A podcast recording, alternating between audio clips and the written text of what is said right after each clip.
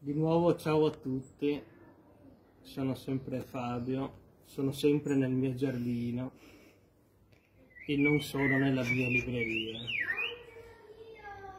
E anche oggi volevo leggervi un piccolo paragrafo tratto da un saggio estremamente, eh, estremamente eclettico che parla del mito e del tempo, il mulino di Amleto di Giorgio de Santillana che abbiamo avuto occasione di citare molto spesso durante i nostri corsi sulla geografia sacra quando abbiamo potuto farle.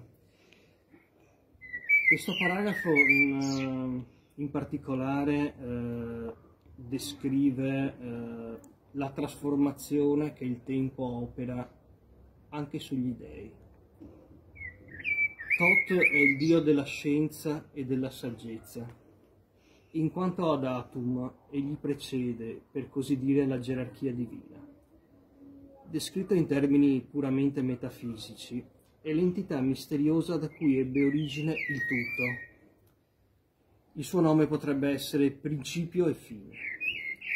Egli è quindi la presenza e il segreto consiglio che si è tentati di identificare con lo stesso cielo stellato il suo decreto deve avere una perfezione immutabile.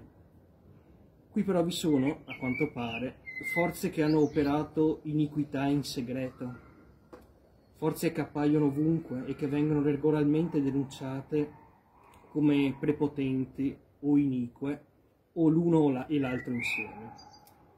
Ma queste forze non sono inique fin dal principio, si rivelano per tali, diventano prepotenti nel corso del tempo.